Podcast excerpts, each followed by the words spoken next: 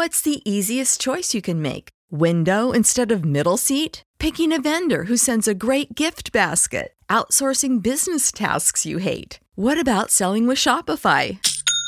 Whether you're selling a little or a lot, Shopify helps you do your thing, however you cha-ching. Shopify is the global commerce platform that helps you sell at every stage of your business. From the launch your online shop stage to the first real life store stage, all the way to the did we just hit a million orders stage. Shopify's there to help you grow. Whether you're selling scented soap or offering outdoor outfits, Shopify helps you sell. Wherever and whatever you're selling, Shopify's got you covered. Sign up for a $1 per month trial period at shopify.com slash try. Go to shopify.com slash try now to grow your business, no matter what stage you're in. Shopify.com slash try.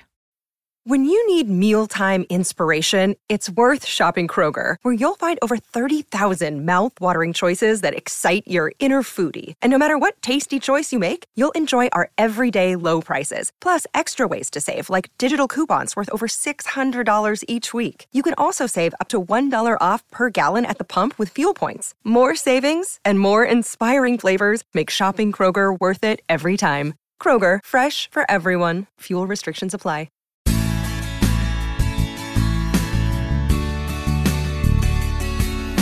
Welcome to episode 219 of Positively Trek. My name is Barry DeFord, and I am joined by my co-host of this lovely podcast, Mr. Dan Gunther. How you doing, Dan? Hey Barry, not too bad. Uh, excited, of course, as always, to talk Trek. Yeah.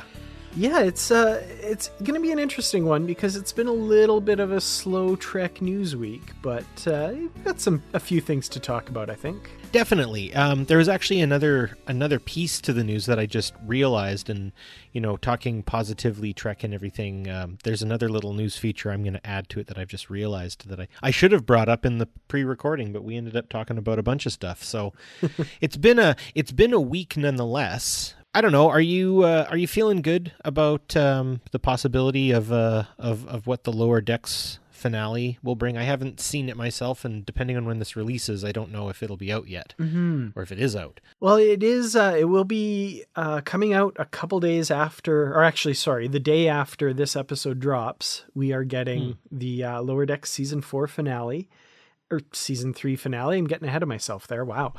Um, and of course, on that same day, we'll drop episode 11 of Star Trek Prodigy. So, uh, yeah, a couple things to look forward to this week. Yeah, very excited. I think they set up some interesting stuff for the finale for Lower Decks excited. We know the title. It's called The Stars at Night, which makes mm-hmm. sense given what we learned in the previous episode. Oddly enough, that just makes me think of the Pee Wee Herman scene, Pee Wee's Big Adventure, where he's in Texas and he's on the phone. Like Grandma, Hello, Dottie. It's me, Pee Wee. where are you calling from? Texas. Where? Honest. Listen, I'll prove it. The stars at night are big and bright.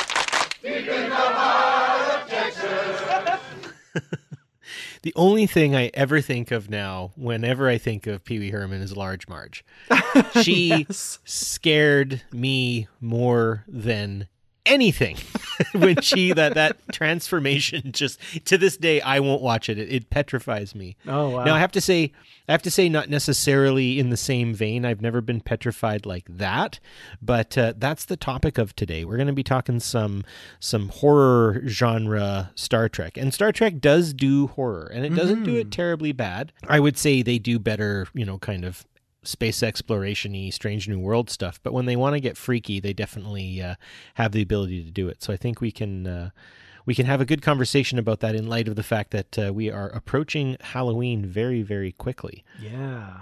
are you going to dress up Well, we did actually have a little uh, Halloween party just this past weekend, uh, which uh, I was able to make it to, and it was after work that I had to go to the party, so I had to make it simple.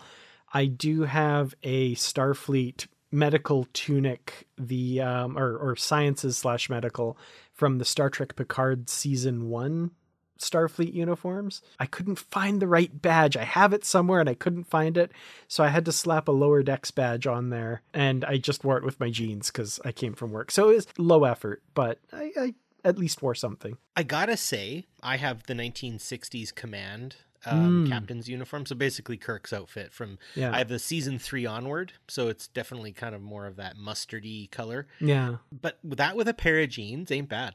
Yeah. So, you know, like to be honest, and the fact that you threw a lower decks badge on there does sort of fit.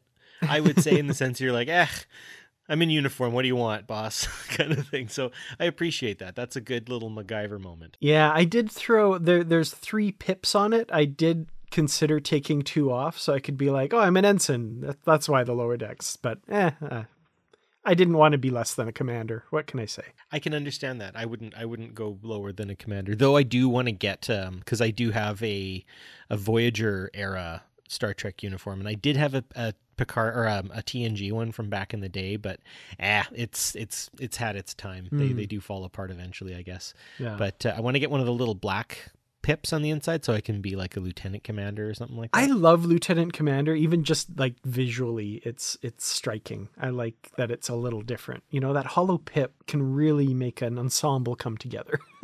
yeah, yeah. It, it builds. It builds. I like it so much. Like Captain for four pips, great. That's all wonderful. But anyways, mm-hmm. we digress. I look forward to wearing my costume on Halloween, and I feel bad though.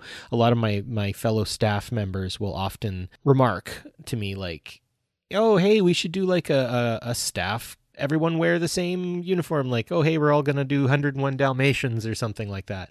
And every year, I'm always that guy who's like, no, I'm wearing my Star Trek uniform. and they're like, come on, Barry. And I'm like, no, I paid really good money for this thing. So, no. hmm Yeah, no, I get that. You know, that, you, those uniforms look sharp. You know, we They do. There are very few times where it's socially acceptable to wear a Starfleet uniform out in public, just in the general population.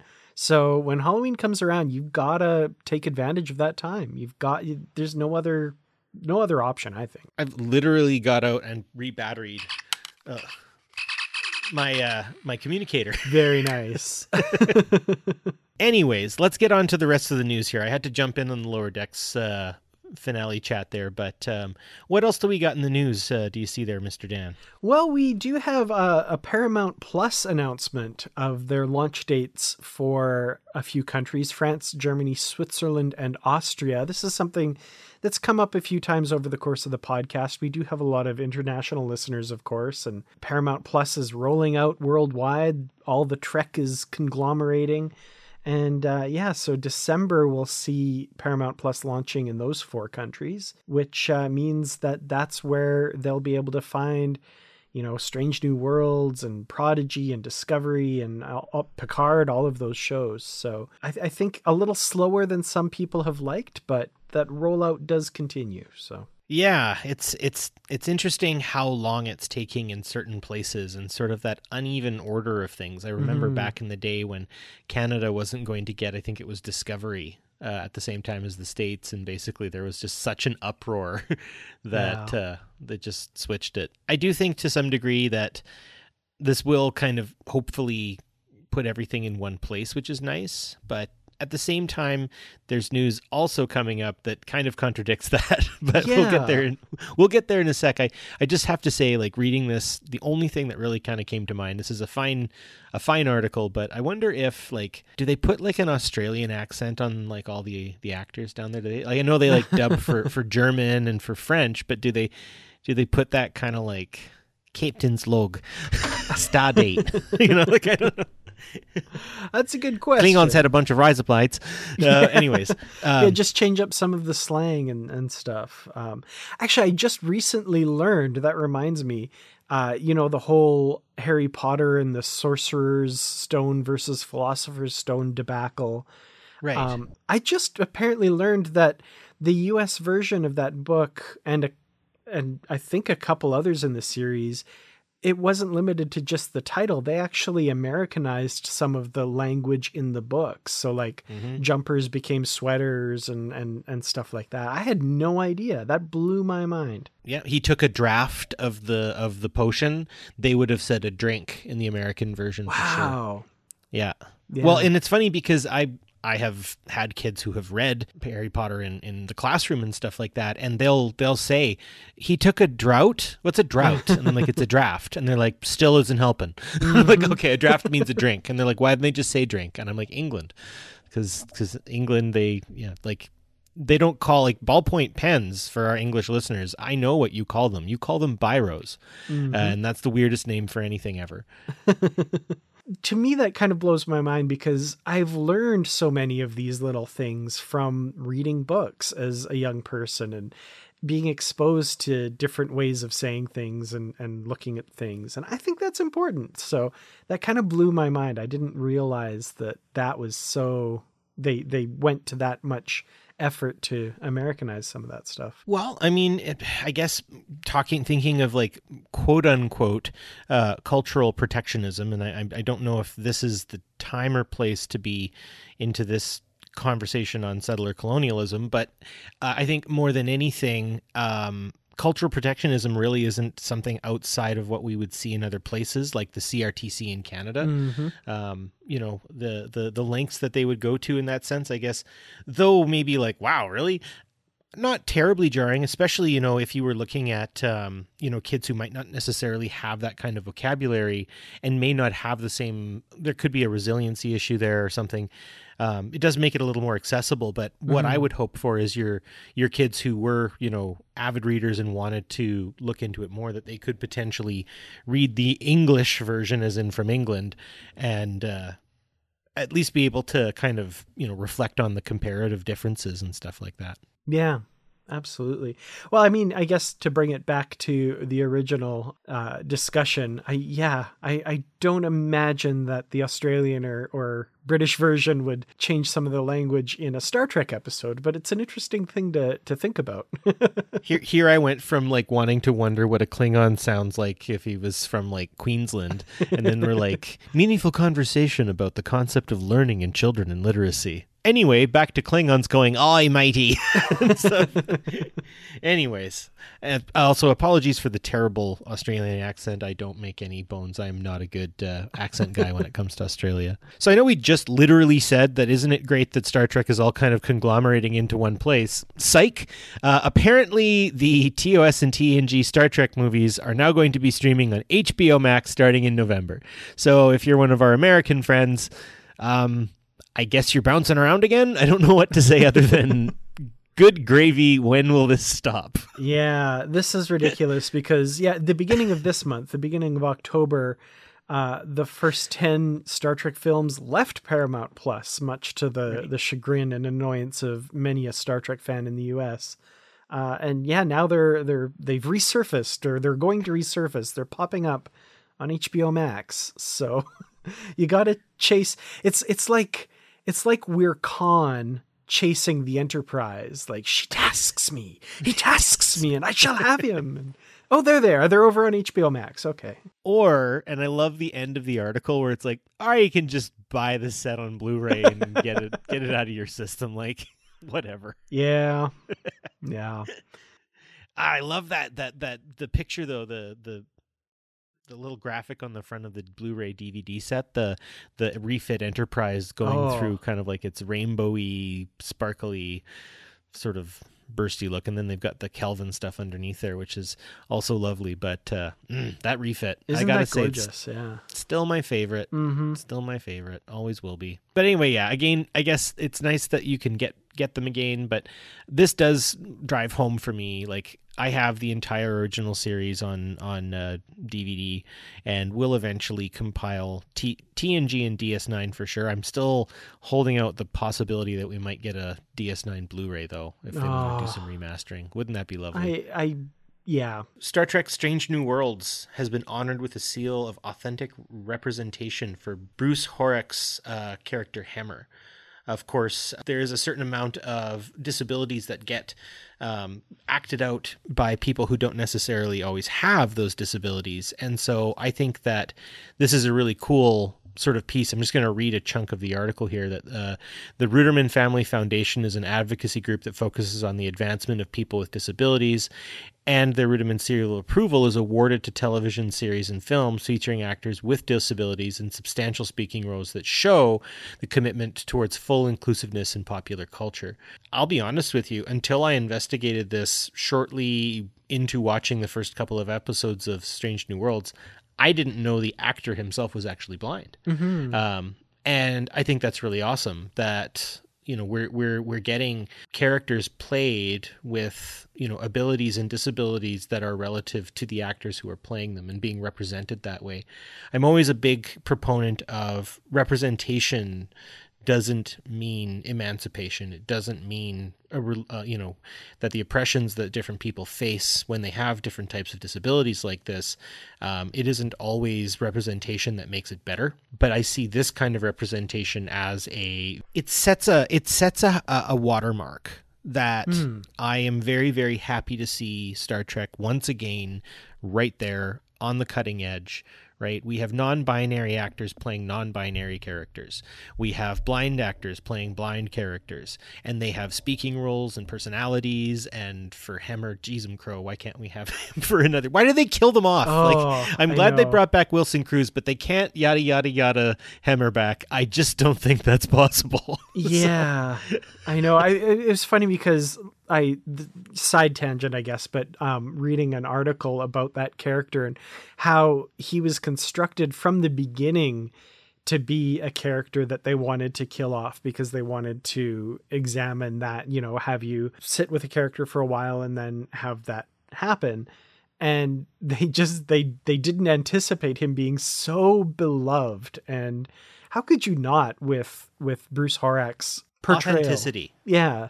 His yeah, his authentic portrayal of, of this great character. And uh, actually, shortly after Strange New Worlds started, um, I listened to an interview with Bruce Horak on CBC Radio here in Canada. Um, represent. I'm wearing a CBC shirt. Weird. Um, but uh, yeah, he's uh, he's from Calgary, Alberta, and uh, so local CBC Radio was was interviewing him, and he just sounds like the coolest guy. And I mean, I really, really, I selfishly really want to meet him at a convention. I and just say to him how amazing that performance of that character was and how like he's not he's even not in a couple of the episodes leading up to his departure from the show but the shows he was in he made such an impact that he felt like such a huge part of that crew and it was so heartbreaking when they ditched his character i guess and you know for that i really think that there's a bit of a and it's it's a different it's a completely different scenario but for our kind of characters who or actors who might have played one character i hope he kind of I don't know. There's room for more blind characters. Or, I mean, Mhm. I don't know. He can play a character who can see. It doesn't matter. He can play that. Actors who who do have um, 100% vision, they play blind people all the time. Yeah. So you know, just do it the other way. Like I mean, whatever. But Mhm. also like I think about like Ken Mitchell and stuff coming back uh, a number of times in different roles and just crushing it every time. I mean, I don't know. Does Bruce have to go away? I mean, our Bruce doesn't necessarily go away. He'll come back. Absolutely. Yeah, no, and they have said, I, I think the official thing that was said was that Bruce Horak is not finished with Star Trek, or Star Trek is not finished with Bruce Horak, something like that. They did say. So yeah, I mean I mean, I was thinking when they said that, like, oh, he'll show up on Strange New Worlds again as another character, and then I realized we've got four other shows too, so he could show up anywhere. That would be great Sky's the limit. would it be Hemmer's great, great, great, great, great, great, whatever, however many times 32nd century grandchild at some point. There you go. That'd be great. Easy.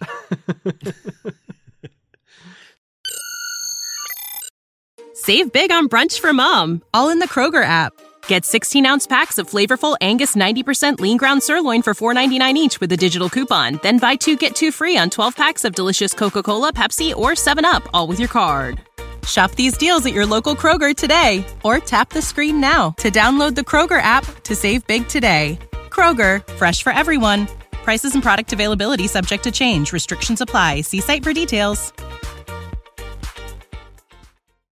This episode of Positively Trek would not be possible without the support of those of you who have gone to patreon.com slash positivelytrek and signed up to become a Patreon supporter of the show. Thank you all so very much for your donations. They truly do help bring this show to you each week. Thank you especially to our Constitution class supporters Joyce Marin, Justin Ozer, Jim Stoffel, Jesse Earl, Dave Garcia, Rick Young, Paul D. Kinnear, and our associate producer for the month of October, Linda B. If you'd like to become a supporter of the show, go to patreon.com slash positivelytrek. You can get perks such as early access to episodes, ad-free versions of episodes, exclusive content, shoutouts, associate producer credits, and much more. Once again, that's patreon.com slash positivelytrek. Thank you all once again. And now, let's get back to the show. So I think we can move on to our main feature, and that is the ghoulish and scary things that we have enjoyed in Star Trek, or when we've been given a genuine scare by the show one way or another. So, um, not to put you on the spot, Dan, but what is the earliest, scariest moment in Star Trek for you? Okay, well, my earliest scariest moment in Star Trek actually it works both for when I saw it and when it came out as far as Star Trek goes. And uh, I I started watching Star Trek the original series obviously way after it had uh, it originally aired. This was reruns obviously given my age. Um, but the season 1 episode Charlie X and there is a moment in that episode that still kind of unnerves me because I remember how much it horrified me as a kid when there are some crew members who are laughing and Charlie mm-hmm. Evans comes around the corner and says, Stop laughing, and does his little head shake thing and walks away. And you hear kind of muffled screaming. And a woman comes around the corner with no face, screaming oh, yeah. from behind this whatever is covering her face. And oh I, I, still it gives me shivers to this day. That is a horrific moment for me. You know that is actually that is actually a scary a scary moment that that does i saw it when i was i don't know in my 20s or something. And and obviously effects from that time have sort of lost their luster but i also had an original series jump scare as well for myself, and that was mm. on hmm. the Corbomite maneuver when Balok was at first that scary alien mannequin. Oh, and yeah. when it's just looking at you through the screen and i was in the basement at my grandma's uh, my grandma and grandpa's house and it was a semi creepy basement it actually wasn't as creepy as the basement i grew up in in my house but it was still a semi creepy basement when it's talking like this and it's looking at you the first look i was like good it scared the bejeebers out of me yeah. so that would have been my first sort of youngest scared moment. But uh, as I got older, I found just the concept of the Borg to be the most terrifying. And mm-hmm. it had to do, you know, like I've always had a bit of a zombie fascination, though I didn't quite totally get into the big Walking Dead sort of thing. I'm more of a Night of the Living Dead, Dawn of the Dead kind of earlier um, earlier stuff kind of person, but I loved the idea of like the space zombie, right? And they're they're kind of when they were first out, you didn't even know there was a queen or anything. They were just this kind of unknowable menace. And just the concept of them kind of lurking in the shadows of the galaxy always terrified me. And just mm-hmm. the thought that they are unflinching, they have no remorse, they don't have, you can't reason with them, you can't do anything. They are completely driven and they will not stop until you've been assimilated. And then you just become part of that. And uh, yeah, it's nice and freaky.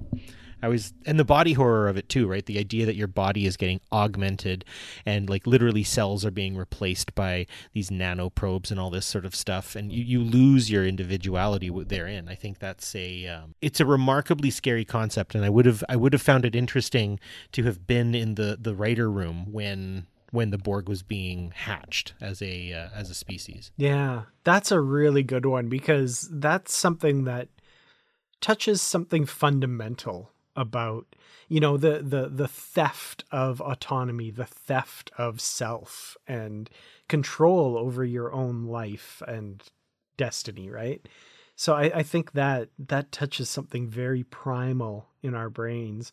And I want to ask what what to you was like the the prime example of the Borg striking fear in in you? Like which what appearance of them would you say was the most terrifying? Two moments, and I have to say it's a tie. And the first one is Riker commenting that they're being cut up like a like a Thanksgiving turkey or something like mm. that. They're In the carving very us up fir- like a roast. Yeah. Yeah, they're carving it, and that was the point. Is like I remember watching that episode and being like, how, how do they get out of this? They're just literally just being divided and like segmented, right?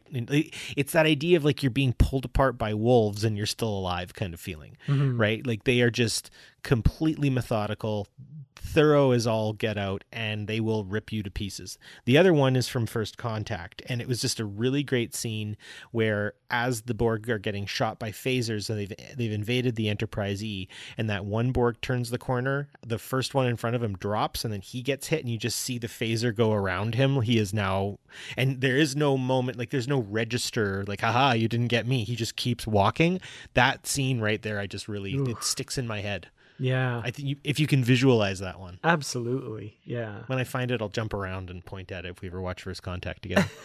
for sure. My moment that just my heart sinks and I feel dread about the Borg is in um, the Best of Both Worlds, Part One, when Picard is taken and he's on the Borg ship, and Picard's power has always been his oratory, right? His able his ability to give a speech and make some point that is is relevant and meaningful and he's standing in he's being held by two borg drones and he's standing in front of this chasm and it's it's a disembodied voice speaking to him where he says where the borg say you lead the strongest ship of the federation fleet you speak for your people and he replies i have nothing to say to you and i will resist you with my last ounce of strength strength is irrelevant resistance is futile uh, your culture will adapt to service ours. And Picard counters with, Impossible. My culture is based on freedom and self determination.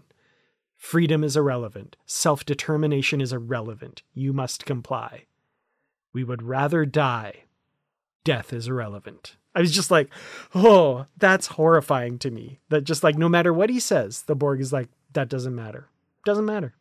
We Yeah. don't even factor that into our calculations. Bleeping and like, I don't think you understand. Um, you know, it, there's a there's an analog, and this comes to the geeky childhood I had of the Transformers, the Transformers original animated movie when Megatron starts trying to bargain with Unicron, and Unicron's like, "Give me a break, you tiny little peon. Like, perhaps I've misjudged you. Then continue on your way to oblivion. Like, I will just, I will end you right now." um yeah there that that omnipotence that they that they that they seem to have.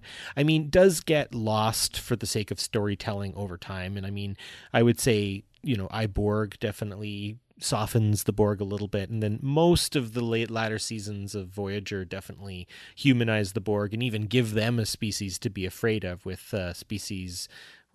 I always i always get it four seven two. And I was going to say 8571. 847, yeah, species 8472, which again is scary, but I guess it just didn't quite land as much for me. Um, their their spookiness as opposed to the Borg, and I think it might have just been age and you know whatever else. But um, yeah, no, the Borg will always hold a place in my heart for something that terrifies me. Yeah. You know, it's funny. There's actually one moment in season seven of all things of Voyager where it's not even a Borg episode necessarily, but it's it's the final appearance of Q uh, before he shows up in Star Trek Picard, where uh, his son has put Voyager in a situation with the Borg and stuff, and Q shows up and snaps them away and rescues them and he says to his son, and there's just something in his portrayal here, which is kind of played for laughs, but to me, there's like this undercurrent of something really scary there, where he walks up to his son and he says, If the continuum has told you once, they've told you a thousand times. Don't provoke the Borg. and I'm like, Are the Q kind of scared of the Borg? Like that always just kind of sat with me a little bit. And I'm like, that felt a little real. to some degree i mean um it again to re- analoging it to the matrix right when um and spoilers for a 20 year old movie um when agent smith does his form of assimilating um the one really nice lady i forget who she was she's like the oracle or something i think Yeah. anyways she was the really nice lady who baked cookies. Anyways um and he he takes her over and then he just like gets this look and he just starts like open mouth like crazy laughing like you know and it's because he suddenly has so much more knowledge and ability. So i think very much the same with the borg that if they assimilated a q a lot would become irrelevant in terms of resisting the borg. Oh man, I need to, uh, and I might have mentioned this in a previous episode, but I would love to point you and our listeners to one of the short stories in a Strange New Worlds volume. That was before it was the TV show, it was the short story contest that came out yearly for a few years there. Um, and I, I can't remember which volume it's in. It might be eight, but somewhere around there. And it's called Alpha and Omega by Derek Tyler Attico. And in that story, Q shows up on the bridge of the Enterprise E, kind of bloodied and tattered and, and in rough shape. And Picard's like, Q, what the hell is going on? And Q says, The Borg have begun to assimilate the continuum. And it's just, ooh, it's a great story. I don't want to give any more away after that, but uh, it's incredible. So, Oof. yeah. Terrifying. So, in terms of that as well, I, I'm always brought back to um, the very first episode of Voyager and that sort of abducted abduction scene Mm. with Harry Kim. Yeah. Um, again, reminiscent of its time, right? That was sort of at the heyday of the X Files when those sort of like sidelong shots of a needle coming down into a person's belly button was sort of like something you saw a lot on nighttime television. Mhm. Um, and so it definitely like Caretaker has that that piece to it, but that concept of of again taken against your will abducted by some kind of higher intelligence that you know would have the same kind of machinations as you know biologists above a polar bear in a helicopter with a with a dart gun. But then also it could also be you know scientists from the 1800s like the the Darwin Charles Darwin's Beagle expedition. You know what the one thing they don't tell you about about the whole Beagle expedition and going and seeing all the cool iguanas and finches and stuff and albatrosses? Hmm. is they ate every single one of the animals they came across Yep. and and that's a thing too that the aliens might do with us too is they'd show up and be like i wonder what you taste like and just bite your head off you know? Like Yeah. there is that that fear of something again so incredibly advanced. Like if if a kid is playing in a, a fish tank and pulls a fish out it doesn't know that it's like threatening its existence. And it mm-hmm. might be the same kind of thing where you know if you get taken by something even if they are well-meaning scientists you might just be a specimen. And that's a scary thought. Absolutely. And and Star Trek's played with that one a few times. But uh yeah, um Harry Kim, his scream when that needle goes in. I feel like, and I, I would love to be corroborated on this at some point. I feel like Garrett Wong was hired on the strength of his scream. Like, was that in the audition? Because that was an incredible scream. I would probably scream that loud if someone tried to put something on my belly, belly button. That's just a. Ugh. Yeah, absolutely. Also, something else you said, I, I had heard this and I don't know the source on this, but there was something about the Galapagos Islands turtles not making it into like a biology textbook for years and years and years because apparently they were so delicious that no ship could make it back to London and still have a surviving like any of it left basically which is horrific. And I don't know if that's true, but that is something that I heard somewhere. What? Yeah. They just couldn't resist. it's like the, this type of turtle is like human catnip. Ugh, yeah. oh my goodness. We're pretty horrific ourselves sometimes. yeah, we can be. I have one other piece that has always stuck in my head, and actually to this very day, I will fast forward it. Is the transporter accident in the motion picture Ooh, yeah. when they're like screaming weirdly and stuff? Like again, you can tell where I go with the horror and the scary. The body horror always is something that just just gets me and, it, and it, mm. it's it puts me in a very sort of ticklish position like i have sat through watching that that scene before with friends who've never seen the motion picture but my dude i gotta say you know one if you're gonna go that's the worst possible way like Yeah. they just came out like mush ugh that's a scary thought when when when technology fails you right Oh, the thing yeah. you trust every single day to go from place to place it's one of the safest forms of travel like obviously it's a play on air travel but that's the point right when things go Mm-hmm. wrong they really go wrong anyway i'll shut up about that But- no. Enterprise. What we got back didn't live long. Fortunately. Whoa. Shivers. Yep. and the Yeah. screams those screams ugh. Yeah, absolutely. I'm right there with you on that one. When you were talking about outside forces using us as samples or, or using us as, as lab experiments kind of thing, uh, I was thinking of Nagilum from season two of TNG, that kind of big disembodied head that Oh, yeah. was wanting to perform experiments on the Enterprise crew, which was always a little bit scary, but has a bit of that season two kind of campiness to it that, you know, kind of negates that a little bit. But uh, I think Voyager actually did that concept really well as well. There was an episode in season four, fairly shortly after Seven of Nine came on board, where there were um, aliens that were somewhat out of phase with us, with our crew, that were performing ex- experiments. And Janeway was getting really irritable and, and yelling at everyone. And uh, Seven of Nine's thing got adjusted by the doctor so she could see them and she could see them inserting like probes into Janeway's head and all of this stuff that's going on around her that she can't let them know that she sees and that was pretty terrifying. That was that was a a chilling episode, I thought. well the idea of that there there's a there's a level of helplessness there right Mhm. and I mean, this is the problem with me not being a Voyager completionist. I don't have much more to say on this one because I haven't seen this episode. But Mm, I'd recommend it. what you talk about always gets like I, I am promising myself that before Halloween I'm going to watch Nope. Uh, ah, I want to this, see that. Yeah. Okay, well let's let's you and I make a plan for that then. We'll, That'd be great. Yeah. Just making plans on the podcast.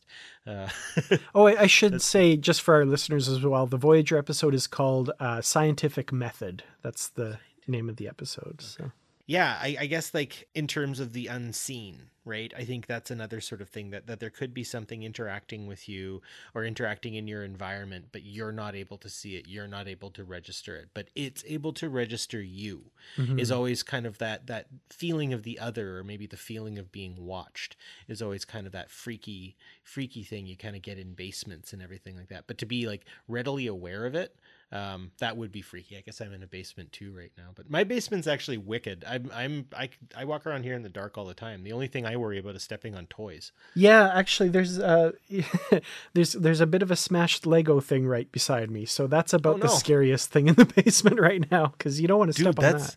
that's deadly danger. You got to get that Lego off the floor. Something bad could happen. Oh yeah, no, absolutely. So I'd say like the last like for me kind of scary episode is the concept of losing again losing your mind. Like much like the borg you lose your individuality and sense of self and, and all of those things that we hold dear and kind of basically become like a bug um, in a cube.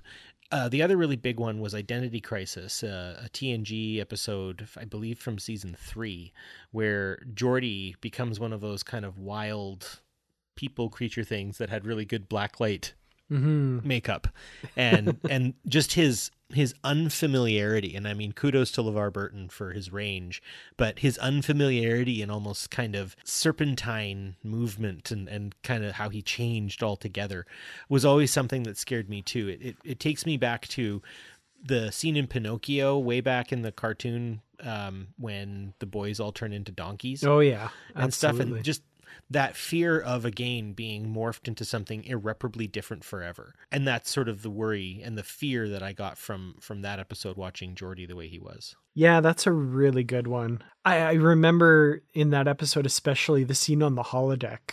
For some reason, uh, that that really chilled me. Where he's reconstructing everything, and there's a shadow that he can't account for. There's something casting a shadow, and ooh, yeah like that sh- yeah exactly and again it's that an unseen present yeah the shadow that he's just like i don't know what to do with this thing and like again i don't want to get like too wooey with the positive i don't know what our what our concepts on ghosts are here and stuff but speaking of As long as they're not in candle form, we're good.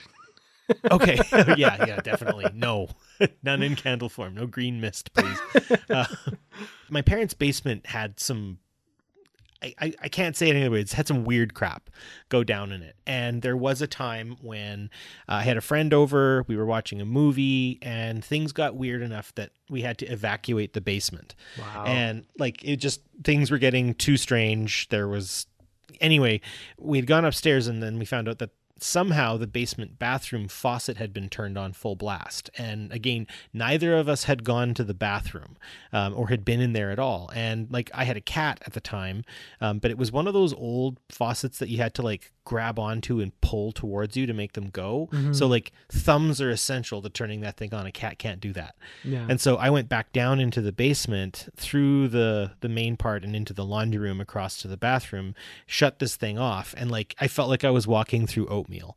Like it was just such a weird feeling down there. And so I started like speed walking back up the stairs and then the little defiant streak in me stopped. And I stopped on the stairway and I just turned and looked. And in the basement, next to the chair uh, where I'd been watching the show, was I would say like a good six foot five, maybe six, um, verging on seven feet tall, dark, black, blacker than black being standing there, slender figure, um, kind of in like a I was walking, but now you're in my way. Like now you've spotted me walking kind of stance. Like, oh, I'm mid stride and like you've caught me walking after you. And I remember just shouting to my friend, get out the front door, get out, get out, get out. There's someone in the basement. And we got out of there. It, I don't know, man. Like I, like I do not rule out hallucination. Like definitely i was i was amped i was freaked out as it was maybe i saw something and you know now you know this was over a decade ago and so obviously memories are constructions at this point so who fully knows what happened in that moment really but the way i remember it it was that it was that being that Geordi saw in the holodeck. Oh man. Okay, yeah. The hairs on the back of my neck are, are standing right up. Uh, There's a ghost story for y'all. Yeah, excellent. Happy Halloween, everyone. Yeah. that's uh that's terrifying. One thing that's popped out to me while we've been discussing this is that the episodes of Star Trek that are set up to be the scary Halloween episodes aren't the ones we're bringing up on our list, which is interesting to me. Like the original series episode Cat's Paw, right, with witches and and Halloween tropes, like didn't particularly scare us. The Voyager episode that I can think of off the top of my head, which is called The Haunting of Deck 12.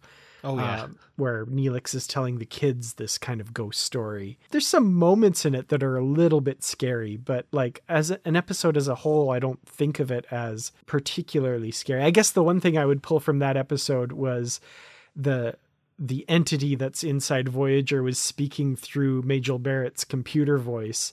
And there's one point where it's trying to take over the ship, and Janeway says something like, uh, You'll have to kill me first.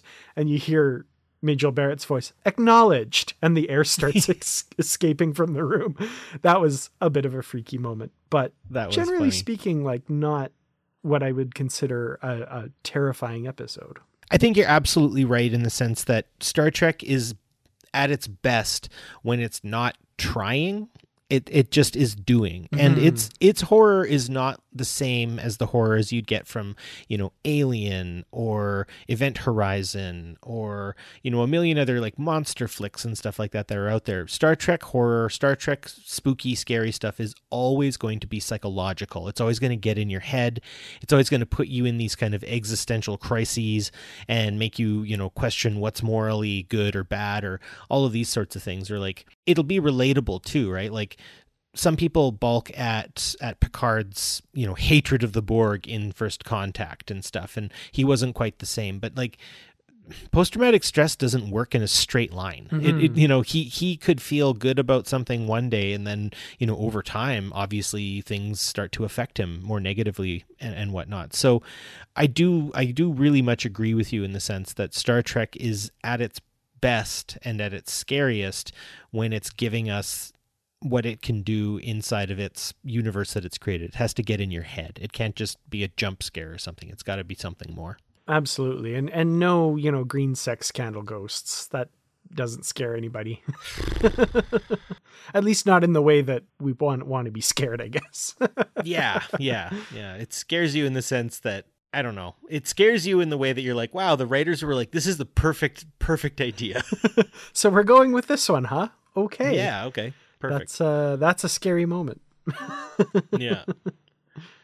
Well, I think that wraps it up for uh, for this week's conversation. We've got some interesting ones coming down the pipe for you all. We've got some uh, episodes in the works that I'm quite excited to uh, get underway, and uh, I promise, and I'm making myself a a post Halloween resolution that I'm going to be more on just the Positively Trek Facebook page itself. Uh, ladies, gentlemen, uh, non-binary friends, for the love of goodness, I am just not a social media guy.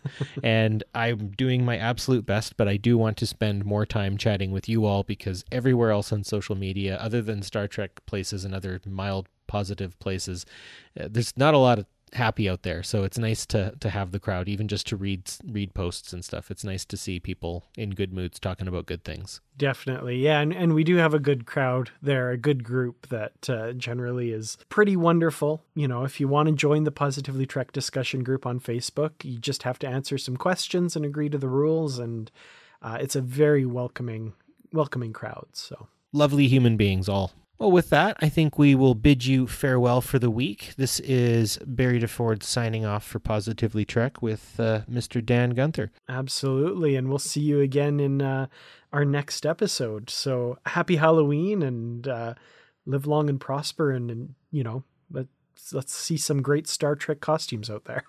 yeah, that would be cool if if there are people in in the Positively Trek group who are planning on trekking out their uh, their costume. Actually, you know what? Whatever. If you want to even just show like if you've got a costume you're proud of and you want to show it off, I would love to see it. I will be in my 1960s TOS season three Captain Kirk captain's outfit because, like I said, I paid good money for it, so I'm gonna wear it. All right. Well, with that, thank you very much, everyone, for listening. And Whoa, sorry, I just had a cat jump on me. All right. Thank you very much, everyone, for listening and stay positive.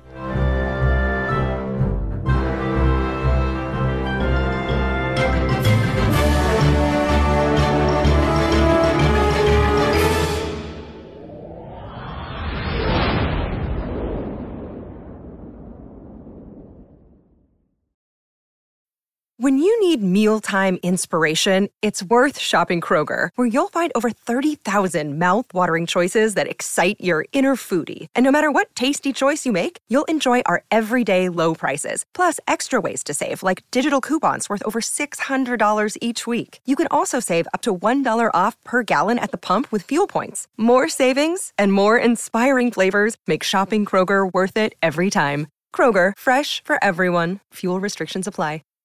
Save big on brunch for mom, all in the Kroger app. Get 16 ounce packs of flavorful Angus 90% lean ground sirloin for $4.99 each with a digital coupon. Then buy two get two free on 12 packs of delicious Coca Cola, Pepsi, or 7UP, all with your card. Shop these deals at your local Kroger today or tap the screen now to download the Kroger app to save big today. Kroger, fresh for everyone. Prices and product availability subject to change. Restrictions apply. See site for details.